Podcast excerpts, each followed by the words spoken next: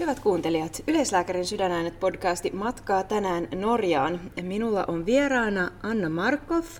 Olemme yleislääkäripäivien kevätkoulutuksessa ja Anna on juuri puhunut meille siitä, että minkälaista on ollut olla yleislääkärinä, suomalaisena yleislääkärinä töissä Norjassa. Anna, kerro hieman, minkälaisessa toimintaympäristössä toimit tällä hetkellä? Kiitoksia. Kiitoksia kutsusta. Toimintaympäristönä mulla on Vardön kunta, joka sijaitsee kaikkein koillisimmassa Norjassa. Väestöpohja noin 2000, neljä vakituista lääkärin virkaa ja kaksi tynnyslääken eli, eli tämmöistä niin kuin eurolääkärin virkaa. Se on aika pitkä matka lähimpään sairaalaan, eikö vaan? No kaikkihan on niin kovin suhteellista. Mutta on kyllä niin kuin helikopterilla 20 minuuttia ja ambulanssissa 4-12 tuntia. Kuinka pitkään oletkaan ollut täällä niin tässä paikassa töissä? 2016 muutettiin. Siihen mahtuu vähän äitiyslomaa ja pientä sairauslomaakin, mutta hetkinen, 2016-2022, montako vuotta tästä tulee? Kohta kuusi. Niin. Kun olet toiminut lääkärinä sekä Suomessa että Norjassa, niin mitkä onkaan sinun mielestä ne merkittävimmät erot? Äh, merkittävät erot. No ehkä mä nostasin Norjasta tämän hoidon jatkuvuuden, joka Suomessa oli hyvä periaate, mutta ei harjoitettava käytäntö. Siellähän mulla on se mun väestö, joka mun on velvollisuus tuntea. Mun pitää tietää, mitä niille kuuluu. Mun pitää järjestää niille jatkoseurannat ja niin kuin mun pitää suunnitella niiden hoito. Muita eroja on ehkä tällainen vähän, vähän, vähän vähempi moniammatillisuus, että kun meillä on se meidän konttori, jossa on lääkärikollegoita ja sairaanhoitaja yksi, mutta sitten siinä se on se meidän yksikkö. Yhteistyötä tehdään, mutta ne on fyysisesti kaikki jossain muualla. Niin. Mainitsit sen, että sulla on se väestö hoidettavana ja tietyllä tavalla se vastuu on ehkä hieman isompi. Onko se näin? Siltä se kuulostaa ehkä ulkopuolisen korvalla. Tavallaan on ja tavallaan ei, kun Suomessahan sen vastuun ottaa jokaisella yksittäisellä hoitotapahtumalla periaatteessa, vaikka eihän siihen käytännössä kukaan pysty. Mutta tuolla sitten taas se on niin paljon selkeämpää, että, että jos sulle tulee joku toisen potilas, niin se on kokonaisuudesta vastuussa ja mä voin hoitaa tämän yksittäisen homman. Että se, tavallaan joo, mutta sitten se on semmoinen vastuu, minkä myös pystyy kantamaan.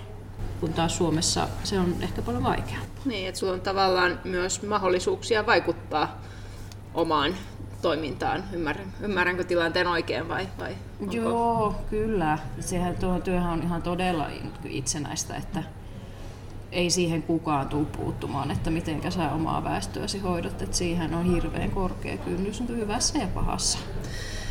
Näytit meille karttaa ja, ja olet varsin pohjoisessa. Sitten taitaa olla, olla pohjoisnapa seuraava. Miten sieltä sitten koulutuksiin pääsy, tämmöiset asiat?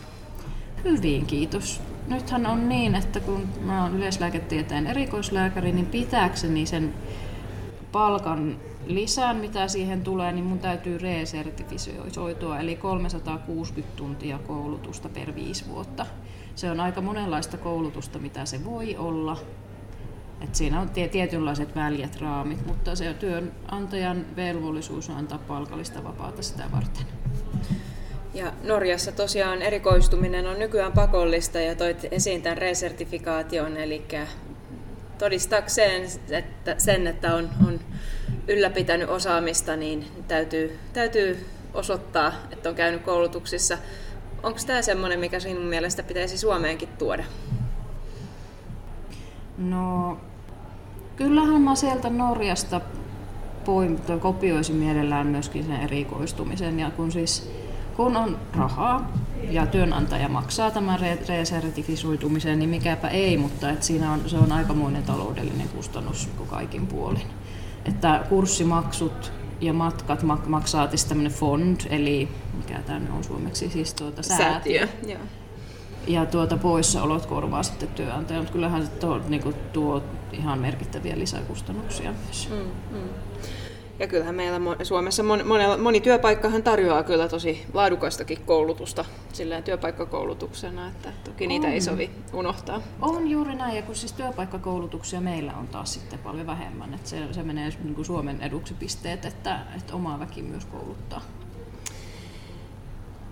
Sun luennon otsikko oli Suomi-Norja maaottelu ja, ja taisit antaa pisteitä molemmille, mutta heille, jotka eivät olleet sitä kuuntelemassa, niin onko joku muu tämän lisäksi, joku pääpointti, mikä erona hyvässä tai pahassa haluaisit se, se. nostaa? No, maaottelussa on monta eri osaottelua. Suomalaiset voittaa tämän organisointipuolen ja, ja säästöajattelun. Säästöajattelu on Norja nyt vasta tulossa. Mutta sitten kun norjalaiset hallitsee ne narratiivit, ne on niin kamalan taitavia siinä yhteisen kertomuksen luomisessa. Et kyllähän niin siitä, että tekee saisi nämä molemmat, sekä organisointiosaamisen, eli tunnetaidot, että narratiivien hallinnan, niin sitten alkaa tulla aika täydellistä. Ja kerroitkin siitä, että Norja on monessa asiassa maailman paras ja myös ylpeitä siitä, saisit käyttää sanaa, että maailmanmestaruuksien maailmanmestari. Världensmästare och Joo, eli ylpeyttä omasta tekemisestään. Se on meidän niin kes, kes, siis keskeinen kulttuuriero, kun suomalaiset ei tee itsestään nyt niin numeroa, vaikka pitäisi. Suomalainen terveyskeskus on älyttömän hyvä, mutta norjalaiset on sit sitä mieltä, että se heidän pikkusen yskivä systeemi on maailman paras, että siitä yhtäkkiä tuleekin sitten melkein maailman paras. Tähän on hyvä lopettaa. Olkaamme ylpeitä siitä, mitä teemme ja monessa asiassa olemme Suomen parhaita. Minä olen Annika Kolster, yleislääkärin sydänäänet haastattelussa tällä kertaa Anna Markov. Suuret kiitokset. Kiitos.